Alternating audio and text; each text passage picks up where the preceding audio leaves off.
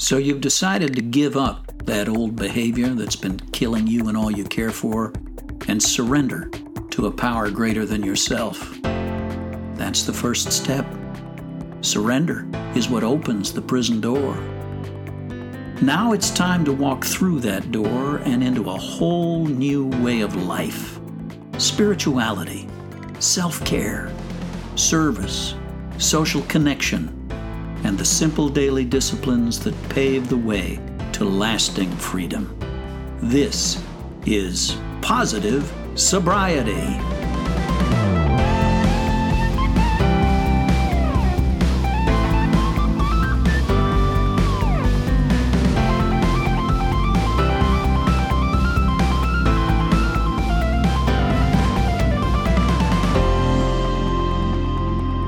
Welcome to another episode of the Positive Sobriety Podcast. Yes, it's another uh, another episode brought to you by Zoom and the marvels of modern technology. Uh, David and I, David, you are in Nashville. I think you're I in am the in studio with Rex, aren't you? I am. I am in the studio with Rex today. So okay, yeah, beautiful. And I'm out here in Colorado. We're only a time zone apart, but seems like a world away. Um, I have. It's the new year. It's 2020. Can you believe it? no, no. I mean, uh, I can't. No, I can't. I thought we'd have flying cars by now. So yeah. Let me see. I had flying cars once, but it was totally by accident. And it didn't fly very far. Um, so, did you do some New Year reassessment? Did you realign the calendar? Did you take a look at your daily schedule? Uh, well, you know what, Nate, I and I've I've said this before. I am not a big guy on res, news resolutions. Right. I feel like those were made to be broken, and uh, you know, the sooner the better in some Mhm, cases. mhm. But um, I what I have done is I have um, I- am trying to live more intentionally. Right. And maybe that is a resolution, and I'm just uh, you know in old language. But um, I am trying to live more intentionally, and one of the ways I'm trying to do that is with structure. okay. Um, I'm trying to really live a more structured life. In that, I mean, yeah, we all have schedules, and we go to work every day at certain times, and have things that we have to do, and people to Mhm. see, and all this kind of stuff. But um, but but to have a um, more of a life where uh, that self care is intentionally uh, inserted into my day Right. routine calendar because if I wait for it to happen, it will not. Yes. yes.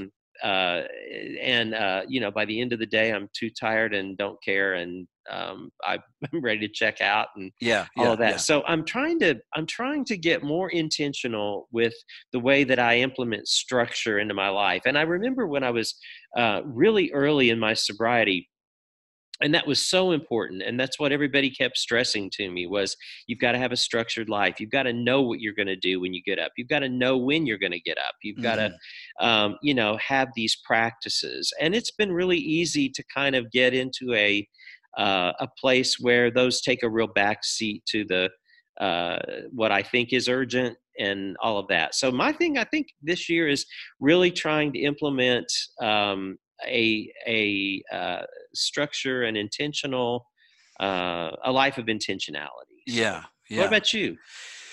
Well, I'll tell you, this is a lifelong struggle. It's a big part of my recovery is making peace with structure. You know, I I think that my addiction developed largely in reaction to um, a life in which I felt overly controlled. hmm Right. So I, I I felt like I was told not only how to behave but what to feel, uh, and so my addict found sneaky ways around that. hmm Um, I don't like to be controlled. hmm and I, I in fact i so dislike being controlled that self-control feels stifling right Ah, you see what i'm saying right Yeah. Yeah. um and uh you know i was dedicated to always keeping all of my options open throughout the day Right. right uh so i lived uh you know a very spontaneous life i'm always up for something anytime you know uh,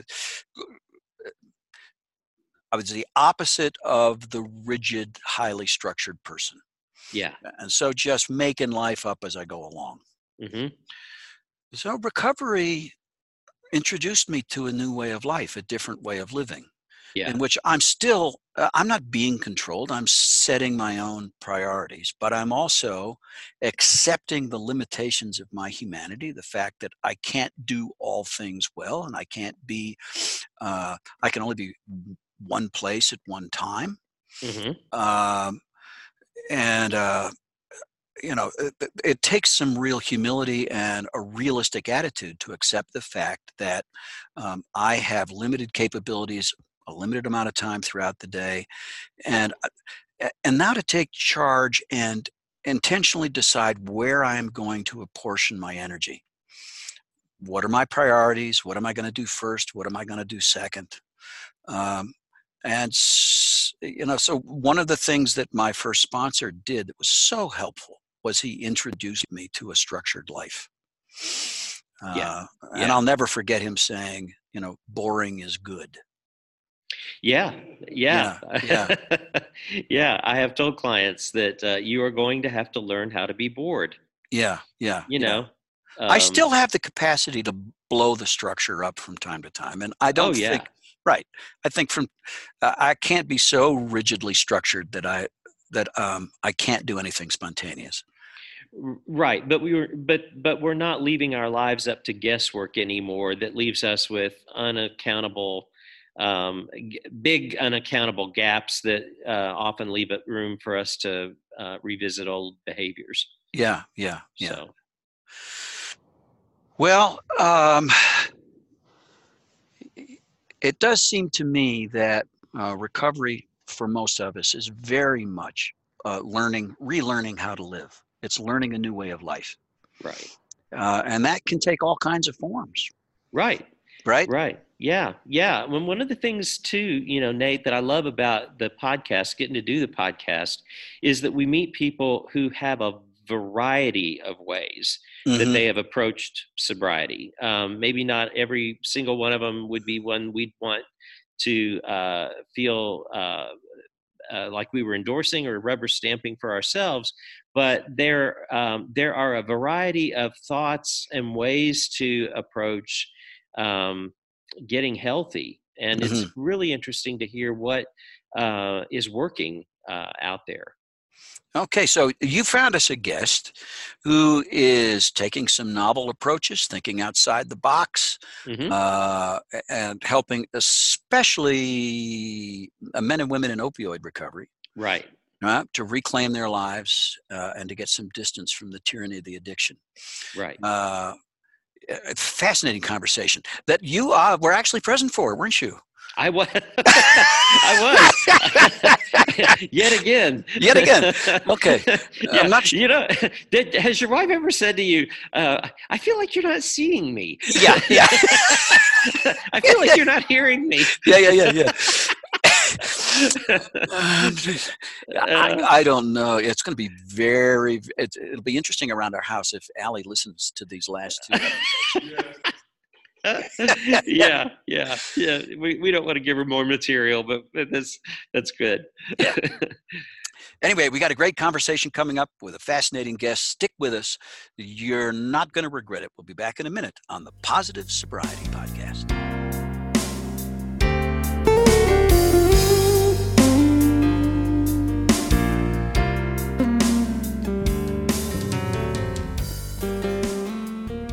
Welcome back on the Positive Sobriety Podcast. And our guest today, uh, a- another fellow uh, brought to us by David Hampton, is Matthew Finch, a uh, strategic intervention coach with opiate addiction support, a blogger and an expert, somebody with a great story in recovery. Thanks so much for joining us today, Matthew. My pleasure. Really excited to be here. Great. Yeah, glad to have you. Uh, so uh, we really like our listeners to get to know our guests. We like to rewind at the beginning of a of an episode, uh, and uh, have you describe for us, if you will, Matthew, what brought you into the field? How did you wind up where you are? well, what brought me into the field was in-depth personal research for almost two decades. I mean, it basically started off where I, I was a straight A student. Uh, my friends would try after school, junior year of high school, or sorry, sophomore year, they would try to get me to go surfing and smoke weed and do all this stuff. And so I said, I have to do my homework first. Then when I'm done with my homework, then I can go surfing, but I'm not going to do any drugs. Drugs are bad. Okay. And so finally, after, you know, halfway through my sophomore year, I finally gave in and used the gateway drug, cannabis, for the first time. Uh huh. And, you know, from then on, I was just a stoner for a few years. Fast forward to 22, and that's when I really started binge drinking. Uh-huh. Uh, within about a year of drinking, with I, I, had a new group of friends, and they were drinkers. So that's what I did too, and I loved it. uh-huh. Alcohol gave me confidence, energy, made me able to flirt with girls, sleep with girls, be the life of the party. Um, and so it was actually really fun for a while. Then it got so bad where I was drinking all day, every day, barely consuming mm. any food. You know, I'd probably average about a half of a sandwich or a slice of pizza a day. Yeah. And I was just drinking nonstop all day, every day until finally my body couldn't take it anymore. I couldn't get any more alcohol in. I just vomited up. Yeah. And that night, I went through my first time going through delirium tremens. I had mm, shaking yeah. hallucinations. Like it was like I could feel things and I could see things in the bedroom and I could feel them, even though they weren't really there. You Yeah. know, come to find out later on that you can die from delirium tremens, but I was such a a rookie to alcohol abuse and to addiction and withdrawal. I had no idea. But you know, then alcohol, I just kind of went on and off to AA meetings Yeah. for all of my 20s. And basically, my main thing was always I had social anxiety, I had generalized anxiety, and I'd have intermittent depression. Uh huh. I always felt like I, I was never comfortable on my own skin. I know that's probably a, a real common phrase, Yeah. but it's true. I just, I felt like everyone else had something and I didn't have that. I wasn't normal. I didn't know what Mhm. it was. But drugs made me feel like everyone else, made me feel, you know, like that thing was missing. Uh, come to find out many years later that drugs affect your neurotransmitters. And when you're deficient in those neurotransmitters and drugs correct that imbalance, well, that, of course, it makes you feel normal. But this was all stuff I had to learn much later. So let's see, fast forward to my early, I was uh, 30 years old. I just had a newborn baby. I had a Mm. daughter named Willow. And at this point, I was doing good. I, I had managed to really, you know, I was one of those drinkers that wasn't like uh, just a habitual alcoholic. I was a binge drinker. So I would go weeks and weeks or months and months or even a year longer without drinking. right. Then I would go on these binges a weekend, a week. Right. They were never super long. I mean, that one time I went through delirium tremens, it was a several months long. But other than that, I was just kind of like usually a non-drinker. Um, so at that point, I was living in upstate New York, and I had really got a handle on my drinking. I was really responsible. I had a job. Things were going good. But then my daughter was born, and I was a single dad. I found out that uh, my the the baby's mama had actually not only cheated on me with the guy I knew about, but she had cheated on me with a whole bunch of other people. Mhm. Oh, and man. one one of them was with a couple. It was a a threesome. She was pregnant with our child at the time, a couple months pregnant, and she got drunk and she slept with uh, a friend of mine and a friend of mine's girlfriend who was also a friend of mine. So that that that stab in the heart was crazy. So that just got my addiction harder than ever before to mask that. yeah. So I was working at a restaurant six days a week, and I needed it was a fast paced New York restaurant. So I needed energy to work, energy to take care of my daughter. I was a single dad, so I needed lots of energy. She was waking up all night, Yeah. and I had the generalized anxiety and social anxiety, depression during the day. Then I had this all these wounds um, in my heart and soul, and so all of a sudden I got I fell in love with opiates Mm. somebody had some Percocets, and I bought some, and I had tried them many times in my 20s, but never got addicted. Mhm. For some reason, I think it was because I was going through so much emotional pain and loneliness. Yeah. This time, when I took them, they're they're physical painkillers by prescription, but they're amazing emotional painkillers Yeah. too.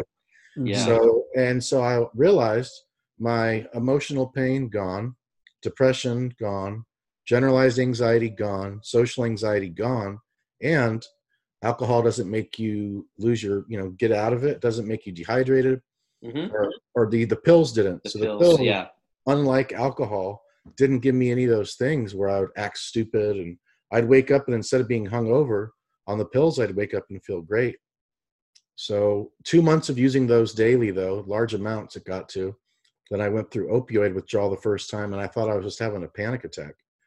Oh, so man. that's really where things escalated and you know for the next two and a half years i was mostly addicted to opiates. Sometimes i'd get a, a week or a couple of months was the longest but i'd always go back because of the post-acute withdrawal symptoms Right. but you know the underlying uh, mental disorders would come back the underlying trauma from the past my childhood adolescence and relationships so it all just came back and like i said i never felt normal so i just continued to go back because i knew one thing in the world that made me feel good which was opiate pills Yeah. so it got all the way till the very end of my addiction. I was using one to two grams of heroin a day. I was smoking black tar, chasing Wow. the dragon on aluminum foil. Mhm. Uh, the kind of funny part about that, however, is I, so I was living with my parents at this time, had moved back to California, still had my kid, but I was in school to be a certified drug and alcohol counselor at the time. there you go. I was going to this this uh, trade school called Mueller College. And it's Uh-huh. a private school, so you pay, I think it was twelve thousand dollars, and then it's a year long certificate program to become a counselor. And it was a KDAC certification, so it was actually a really good one. And you didn't have to pay the money up front; you could get financial loans and then start making, you know, monthly payments once you got a, a job. Mhm. So here I am smoking alum- smoking heroin off aluminum foil right before I drive to class to become a drug and alcohol counselor. And I know there was about 13 people in my class, and I know I wasn't the only one on dr- still on drugs that was trying to become a counselor. yeah. And so eventually, what what really did it was a month into school. It was a year long program. A month into school of you know being a heroin addict and going to school, uh, my dad caught me because I had been hiding it from my parents. I was taking a nap on the couch. Of course, they suspected things. And Sure. so he, he checked out my phone, went through my text messages, and found uh, text messages between my dealer and I. And so he he woke me up. He was pissed off. He said, "What's this? What's this?" And so I knew the gig was up. And he said, "If you want to live here, you can't be on this." So I called I called my doctor right away. I, for some reason, I thought that all doctors prescribed Suboxone, which is a popular opiate replacement medication that prevents withdrawal symptoms and cravings. Right. I had been on it in New York uh, for some of that time, but I was buying it from drug dealers, so it was unprescribed, but it worked really well. So the next day, luckily, I get in to see my doctor, but it turns out that he doesn't prescribe Suboxone, but he did prescribe me something else. He, for some reason, when I told him I was addicted to heroin, he prescribed me two gigantic bottles of methadone tablets Oh which is the full agonist, the strongest opiate replacement medication there is. And then on top of that, he prescribed me this gigantic bottle of 10 milligram Valium tablets, diazepam. Oh, So methadone and Valium, the combination of those is potentially very deadly. And he told me to he told me take as much as you need of both of these throughout the day. Um, wow. every couple of hours take some to avoid withdrawal and cravings he said i've helped a lot of people get off heroin this way so i was like this is so unexpected and this is i left there i went to the pharmacy once i got those big giant bottles of drugs i was shaking them and of course me being such a drug addict that loves those are my two favorite things on on the planet at that point Mhm. opioids and benzos. And now I've prescriptions for lots of them, and they're powerful. So basically, 40 less than 48 hours after I got that prescription, my mom found me lying on my back in my bedroom. She was upstairs, and then she had this crazy intuition, premonition, and she heard this voice saying, "Go check on Matthew. He could be dying." She Mm. goes down. My mom's really intuitive. Walks downstairs. There I am on my back. Face is gray. My lips are blue. There's vomit trickling all down everywhere. And she came in and noticed that I wasn't breathing. And so what had happened was when I got those prescriptions, of course, I didn't take just a little bit to avoid withdrawal and cravings. I took a lot because I wanted to get high. Right. Yeah. That's why usually you're supposed to go to a methadone clinic to get methadone and they dispense it there. Then you have to earn take homes. But here I am with this Right. two of this this potent combination. So, but it was the best thing that ever happened to me. And the reason is is this: my mom called the the ambulance, and they got there and they resuscitated me with a giving me a naloxone shot Right. which is an opioid antagonist that put me into instant opioid withdrawal, thereby saving my life. Rushed me to the hospital. I wake up in the ICU with a breathing tube in my throat. Uh, it, it took me actually a few days before I remember anything, before I came to consciousness where now I can remember back. But I was in the hospital for a week. They had just barely saved my life. The doctor told my mom that if the EMT had got there one or two minutes later, I would have been dead. Wow. Wow. The only reason they got there when they did is because she had this voice tell her to go check on me. Yeah. So I got a second chance at life. Basically, I left the hospital, um, and it was something like, as soon as I left the hospital, I, I realized, okay, you've been selfish your whole life, but now you have a kid. She was 18 months old at the time. I said, this is going to interfere. Like you almost left her without a dad, and her mom was addicted to heroin too at the same time. So it was crazy. So basically, that woke me up. I went through something that uh, later on I learned is called post traumatic growth. Instead of post traumatic stress disorder, I had post traumatic growth. So I basically got this new sense of purpose in life since I, you know, you come that close to death and it changes you. And I just got into exercise, uh, supplement, supplements, nutrition, lots of Yeah. personal development, got back into music and surfing. And I was Yeah. doing really good in school, became a drug and alcohol counselor. Um, and then after a few years of being a counselor, I just knew it was time to move on and start my own company to help people where I could have full creative control rather Mhm. than just, you know, you're pretty limited as a counselor at a, a treatment program. You have to really go Right. by. You can't really talk about too much stuff other than just addiction. Everything else is out of your scope of practice. Mhm. So yeah, I became a certified coach through Tony Robbins' company. Um, went to other trainings on like qigong and food, uh, high phytochemical food healing, Mhm. and just started opiateaddictionsupport.com. Started blogging and YouTubing, and then recently podcasting. And Yeah, and we should point out. Matt. Uh, we should point out that you partner with Chris Scott, who Yeah. uh, was also on our program uh, just a few months ago Mhm. uh, with Fit Recovery, uh, and you guys have a podcast called Elevation Recovery. Is that right? Yeah, that is. Uh, This is a cool story too. How Chris Chris contacted me about three years ago. He emailed me and said, "Hey, could I write a guest blog post for opiate addiction support?" And so I checked out his blog, fitrecovery.com, and I was like, "This guy's a great writer." And Mhm. so I was like, "Yeah, sure." And so he wrote a great article for me, and then I was really interested in him. I said, "Hey, Chris, are you making, you know, are you making any money with your book and on your website?" He's like, man, I've been doing this for two years now. I've written over 100 articles. He said, I haven't made, I can't remember if he hadn't made any money or had barely made any sales. He said, I was right about to quit when I learned about guest blogging. So I figured that would be, I would try that out first. And then if that didn't work, then I'd quit. hmm And so I told him I'd just mentor him through email and I would train him on how to do all the stuff that I do on opiate addiction support.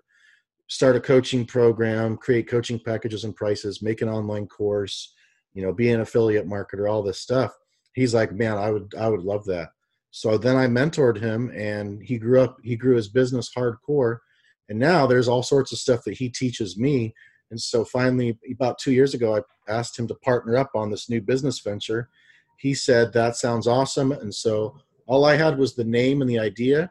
And the two of us came up with everything in combination doing strategy calls. And so, yeah, we just launched it.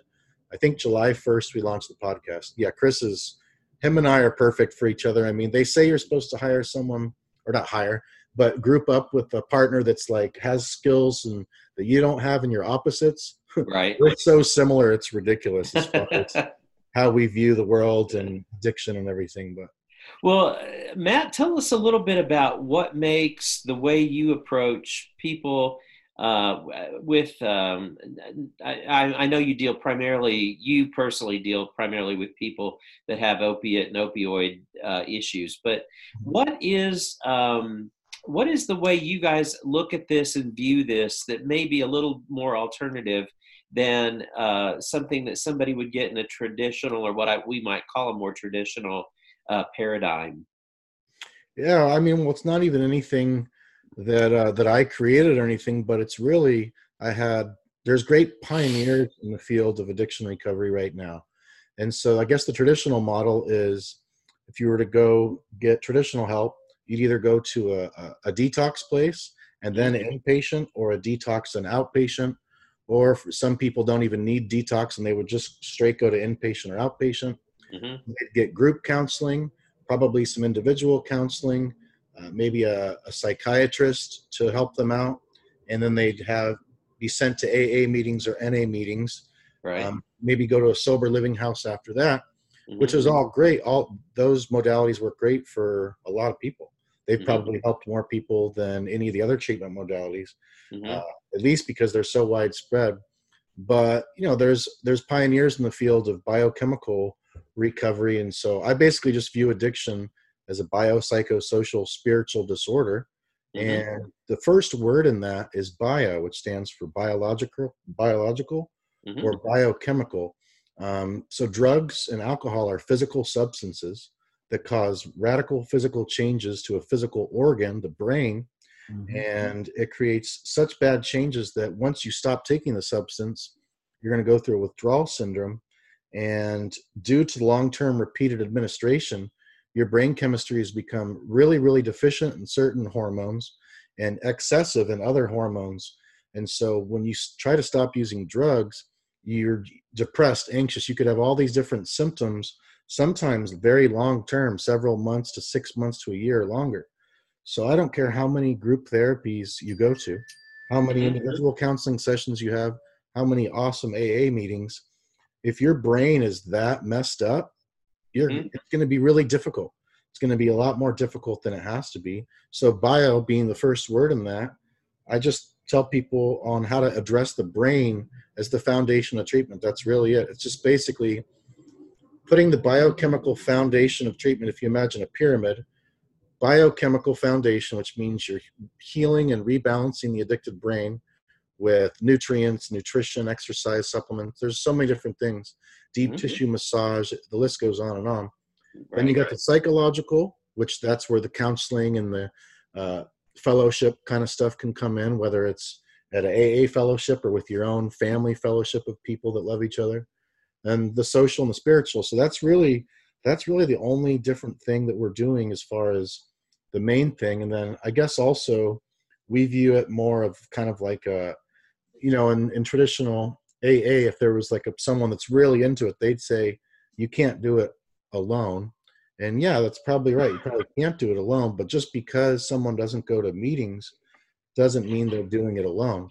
If they even have one person that knows about it, or even if people don't know about it, but they've got healthy relationships and you know good connections with people, then you're not doing it alone. So we kind of differ on some of the beliefs. Basically, my main tenant is there are many paths to recovery.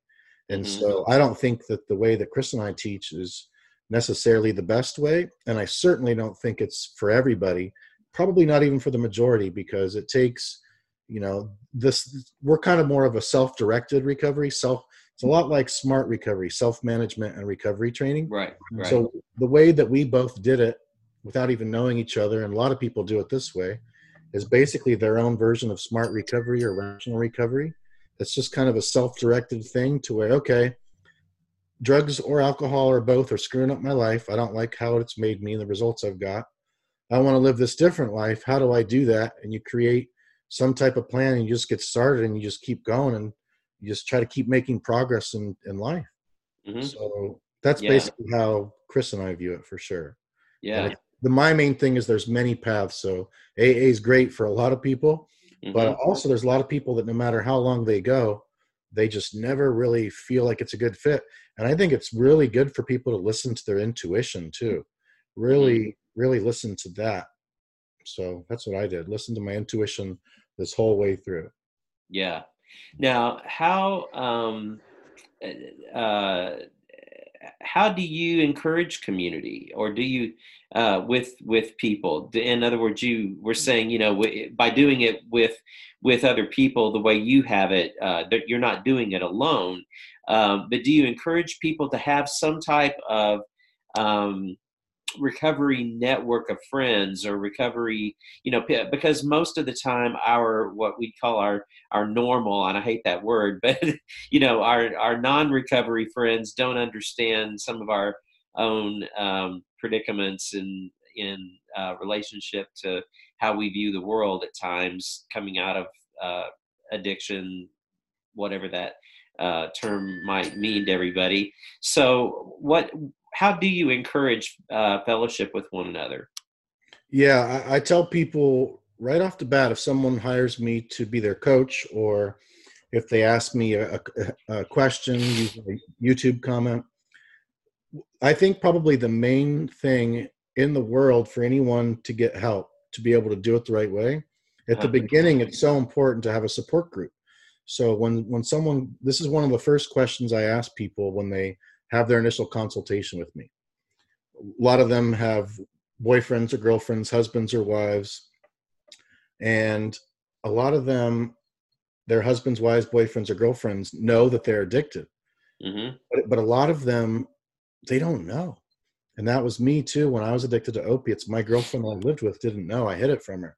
Right. So I, every time I'd try to quit, and I would hide it from her too, which made it really difficult.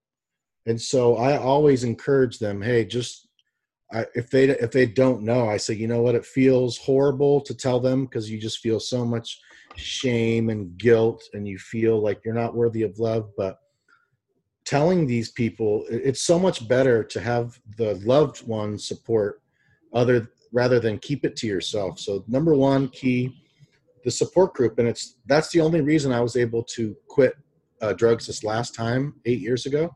Mhm. My parents knew, so then my my girlfriend, everyone found out basically. Before I was hiding my pill, then heroin addiction, and I could years and years hiding it, and I couldn't get off. As soon as the gig was up, my parents both knew, everyone knew, and then so they all gave me love and support, non-judgment, accountability, and all of a sudden I, I was able to do it. So I think it's really important at the beginning. I don't necessarily think, at least for, I think it comes down to personality. So I'm the type of person that, you know, after about three to six months of all that support, I just took off and never looked back. But I'm probably, you know, not like your, I wouldn't recommend lots of people do that. I'd recommend for the first at least year or two, be surrounded in that type of love and non-judgment and um, I, I think it really does help to have people understand you so when people a lot of the clients say hey you're the only person i've ever told about this. It feels so good to talk to someone that actually knows what this feels like. Hmm that's really important. I think that's very important and if people can do that um, seek that out. I tell people about there's lots of online facebook groups. If they don't want to a lot of them don't want to go to meetings. There are you know probably one or two out of 10 clients likes to go to meetings which is you know which is great but a lot of them i've tried it i hate that i'm not going back so i say there's smart recovery there's online facebook groups. Those those facebook support groups that are free hmm uh, there i don't know if you guys have been in any of those but some of those groups are very supportive. Some of them are really crazy with a lot of mean people just you know sending Yeah. hate stuff. Yeah so but there's some really great groups. So i tell people if you don't want to do in-person stuff you can just join a facebook group and you hmm can you know get support from people and support people it's not as good as in person obviously it's not as powerful as it when there's something about that person to person connection so yeah i think that support and being around others like that is is Mhm. really important for most people for most Mhm. people i'd say that's Yeah. one. Yeah, and we're learning a lot about the power of even virtual meetings. Um, Nate has um, a, a, group of men that uh, uh, in a in a group called Samson Society that um, support one another. Most most of them in um, sexual recovery, but um, there is a virtual meeting going all the time somewhere, and um, they've created networks of people that they can go online and just talk with somebody that they've probably never met and they may never meet again or may, may never talk to again. But in that moment, it's a, a supportive, empathetic witness, you know, to their pain and and to what they need to hear in that moment. So, yeah, that's great, and that's the thing that there's there's many paths to recovery, right? Yeah. There's yeah there's so many options nowadays. Like the way I really get my uh, my fill of this stuff is, you know, Chris is my business partner, and we both share the same type of past as far as addiction. Um, a few of the clients that I've had, well, two of them that I coached long term, and we just had so much in common. Once the coaching ended, we just became really close friends. So like, there's two clients now that I still keep in contact with, and they are both addicted to opiates too. So I've got Chris and these two other guys, and that's just, you know, my main people. There's people that live in the same town as me. There's family members that have overcome addiction. Mm-hmm. So I'm really blessed in that I've got such amazing and close connections with just great people that gave up addiction and now they're living empowered, inspirational yeah. lives. So yeah, I mean, if I didn't have that, if I didn't have anyone like that, uh, I'm not sure if I would still be clean eight years later. Well, yeah. I don't like. I shouldn't use the word clean because uh, that's another thing. That's probably the main thing. Is there's the total abstinence way to where if you're addicted to a drug, then you go to meetings and then you never use any substance ever again. Mm-hmm. So that's not what I do. I, you know, I'll have alcohol every once in a while, but you know, I've had the same bottle of wine for a few months on top of my fridge. Mm-hmm. Uh, cannabis is legal in California, so I'll do cannabis every once in a while, but it's usually high CBD. Mm-hmm. Um, and there's like various nootropic products, and so I don't view myself as in clean or even being in recovery. I just kind of view myself as I was a hardcore polysubstance addict for almost 20 years. I almost died. I had post-traumatic growth uh, after realizing I almost left my daughter without a dad for her whole life.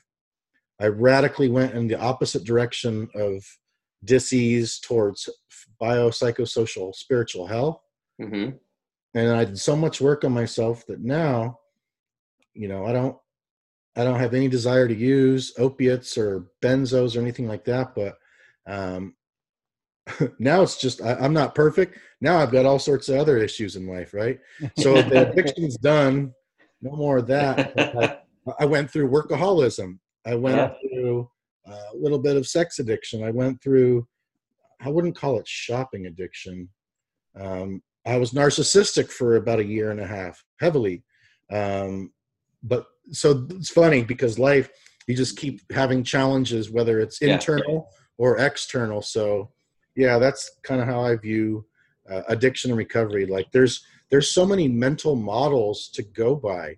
You know, mm-hmm. like it's just really about coming up with a mental model or copying someone else's mental model that resonates or works for you and then just rolling with it through life. I really feel like our mental models control what works for us and what doesn't. But yeah. Yeah. So I just went off on a tangent there, but that's great. Relevant.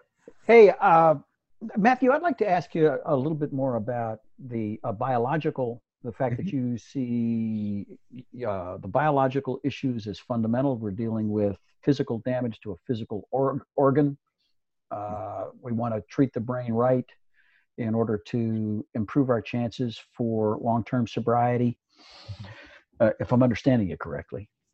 Yeah, that's it completely. I mean, one of my favorite quotes in the world is by Dr. Daniel Amen, who's my favorite psychiatrist on the planet he does these SPECT brain scans on his patients, and he's looked at over 100,000 brain scans, uh, which which they check for blood flow in the brain, not sure. the physical areas.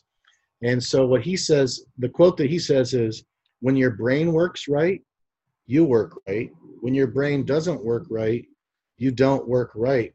And the truth is that the, the nutrients in our soil, the nutrients in the soil that 100 years ago used to be just so nutrient dense. So all the food that we ate, even Yeah. up until 50, 60 years ago, we had such nutrient dense food and you know people were eating whole foods right what was the diet Mhm. back then Yeah. it was whole foods there was none of these packaged foods processed foods additives chemicals it was a hundred percent whole food diet uh, for the most part with foods grown on nutrient rich soil now fast forward to 2020 and the nutrients density in the soil is pathetic even with organic food.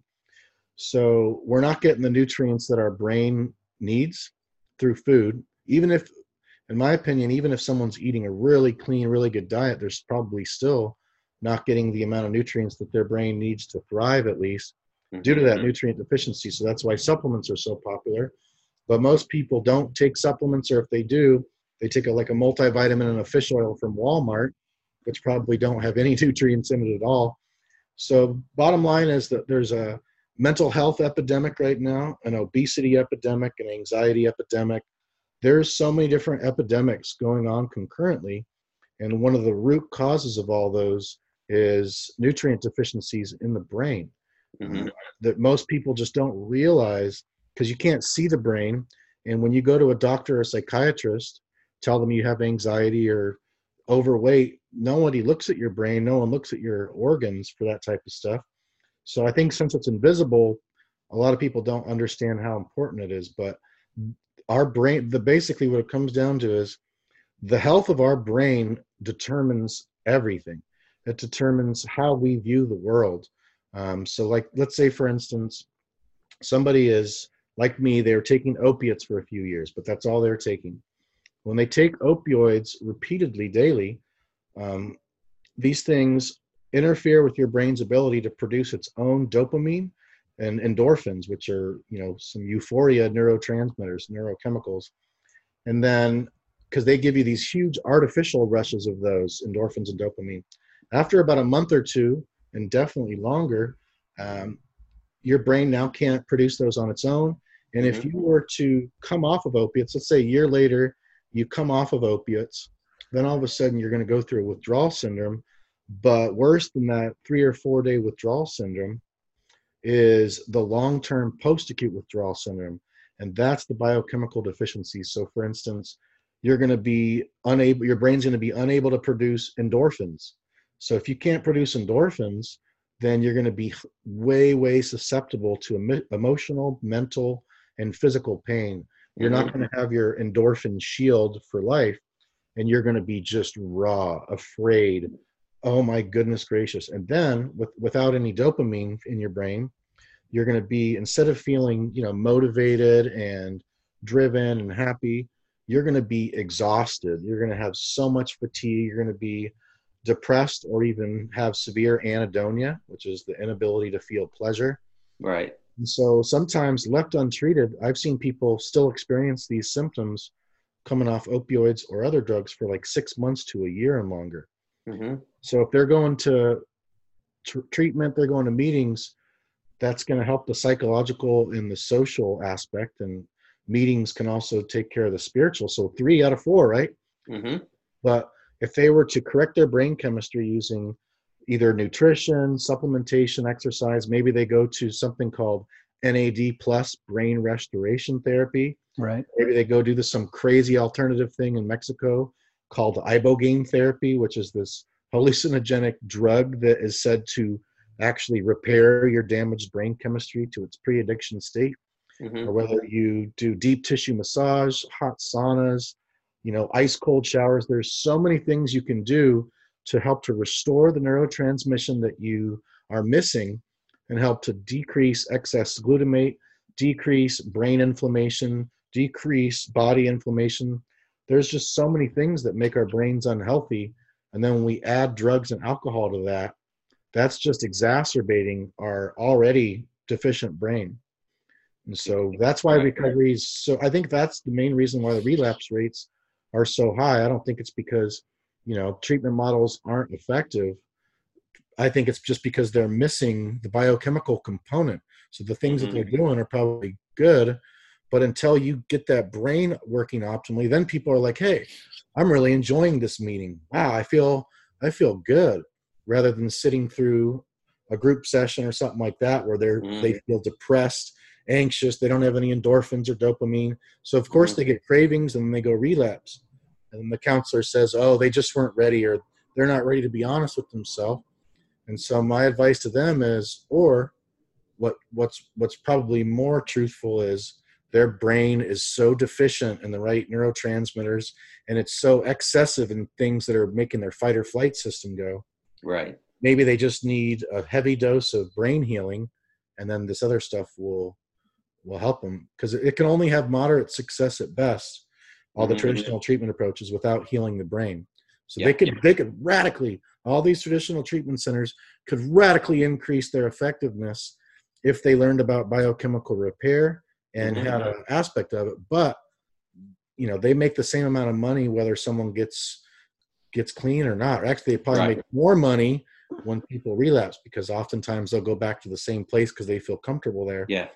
So I'm told re- the average amount of times people might, uh, people who do go to treatment, uh, the average amount is about three before uh, they really ex- start to experience some long term um, change. Um, yeah yeah that's know, so- right i heard yeah. i've heard seven before i've actually had people hire me that have gone 30 times or more Good night. 30 Wow. times or more and these are people with like four decades you know of Yeah. just Yeah. when you hear some of these stories it's just absolutely nuts but yeah so the traditional treatment programs they get paid to treat people they don't get paid to get results right Right. like Right. they get their money regardless of what happens and so i mean that's just the way it is but yeah. Yeah Well, Matt, before we wrap up, I, I want to because we're going to have to um, we're going to have to wrap our time here in just a minute. Sure. But uh, I want you to let people know again how people can get in touch with the information you have, uh, how they can follow you and Chris, um, and um, and and also uh, whether or not um, you have a network for them on your sites for them to seek support in uh, through either you all or people in the area. So, how can people contact you guys and um, and access what you have been talking about today? Yeah, well, the best place to start is uh, on our podcast. So that's elevationrecovery.com. Right? And then elevationrecovery.com forward slash podcast takes people to the podcast role. Um, if people are addicted to opioids, the best website for that is my site. So it's opiateaddictionsupport.com. hmm Um, there's the blog up at the top there. So I've got some free courses and my YouTube channel actually, op- the Opiate Addiction Support YouTube channel. If people are addicted to opiates, that's actually probably the best resource on the internet, at least that I know of, to help them. It's got I just give every all of my best information away for free. Great. Um, and there's actually communities in those YouTube comments. If you look at all the YouTube comments, there's all the same people when I'm uploading new videos. Um, and then Chris has courses, and I have courses that people can enroll in, and where there's support groups in there. So it's like Mhm. part of the course. Chris got Chris has a new Facebook page for his course, which is like a closed group for the members of his course. So, uh, and then I recommend people also just go on Facebook and type in, you know, addiction recovery group, and look at all the ones that come up and kind of feel a resonation and intuition on which one to join because those ones are great. Yeah. Smart recovery, AA, rational recovery, celebrate recovery. You know, I just recommend people get educated really on all the stuff that's out there Yeah. and choose the best fit for them. Whether That's it, great. whether it's coaching with a crazy recovery coach or going to, you know, ibogaine clinic or going to a support group in person, it's just hmm different strokes for different folks. Yeah. But yeah, elevationrecovery.com uh, is where I'd start. Yeah. Great. Well, this has been an entertaining and fascinating conversation. Can't thank you enough for taking some time out of your day to spend it with us, Matthew. Oh, it was my pleasure. Thanks. I had a blast, and thank you guys too. All right. Absolutely, Matt. Thank you so much. Right. All on. right, So- listeners, stick with us. We'll be back in a moment on the Positive Sobriety Podcast.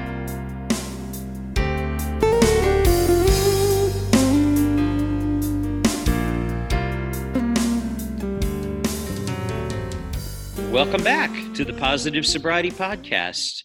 And I uh, have really been challenged uh, as I'm thinking about this conversation, Nate, that we just had with with Matt, and um, just the the variety of ways that um, research and uh, different modalities, treatment modalities, and mindsets and value systems, and all of that are playing a, a role in a different um, in a different way for many people as mm-hmm. they mm-hmm. approach sobriety, especially with something as um, uh, potentially deadly as uh, an opioid addiction. Yeah, yeah, yeah, yeah.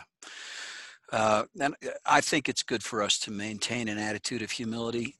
Um, you know, it's easy for us to say, look, I got sober this way. Mm-hmm. And so this is the way to get sober. Right. Right. Yeah. Uh, at the same time, uh, as the recovering person, it's good for me to actually uh, get out of the.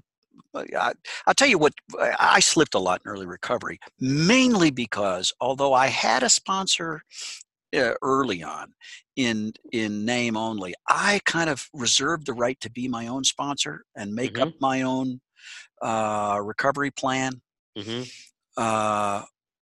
You know what i like about matt is that uh, he stays in open conversation with a lot of people he's right. not just he's not just uh, making up ideas out of his own head but he's in conversation with other people mm-hmm. and is open to creative possibilities mm-hmm. um, but I remember early on where, you know, it was kind of like my personal private enterprise to create my own recovery program.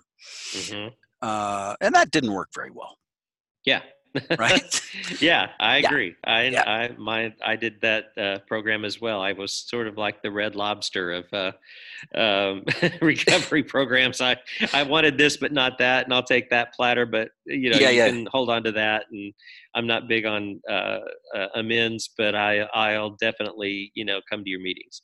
Yeah, yeah, yeah. Um, but I think one of the things that was interesting about Matt's conversation was that he has a lot of research that um, points to the just reinforces that mind body um yes connection yeah. again you know yeah. just going back to that um uh, staying uh, emotionally fit but also physically um physically in tune with what your body uh, is doing what it needs what your brain needs um, all of that um, yeah. you know it's just it's it's all part of uh, this multi-pronged approach yeah yeah this is a biological issue we're mm-hmm. you know uh, that addiction resides in my brain which is an organ mm-hmm. um, and yeah it is amazing how an attention to uh, physical fitness and what we're you know nutrition and all that kind of stuff um, you know the direct impact upon our recovery from addictive behavior. Yeah, absolutely. Yeah. yeah. Okay, well, uh, about time, I think, to wrap another episode, another helpful conversation. Thanks, David, by the way, for working so hard to connect us with such great guests. And looking well, ahead, Bob, we've got some fascinating people coming in to talk with us. Well, you're welcome, and it's a it's a pleasure to get to find these people. And some of these suggestions come from listeners. So, it, listeners, if there's someone that you have read or listened to or um, experienced in some way, and you'd like to um, hear us engage uh, them in uh, our podcast, please let us know. Yeah. You can reach us, as always, at positive sobriety podcast at gmail.com. Well, that does it for another week. Until next time, I'm Nate. I'm David. We're your pals on the Positive Sobriety Podcast. The Positive Sobriety Podcast is recorded at Crossroads for the Nations in Brentwood, Tennessee. Live producer Rex Schnelly, music by Rex Schnelly, theme music by Matt Ulrich, uh, hair and makeup by Lyle Lovett, uh, wardrobe by Kathy Gifford.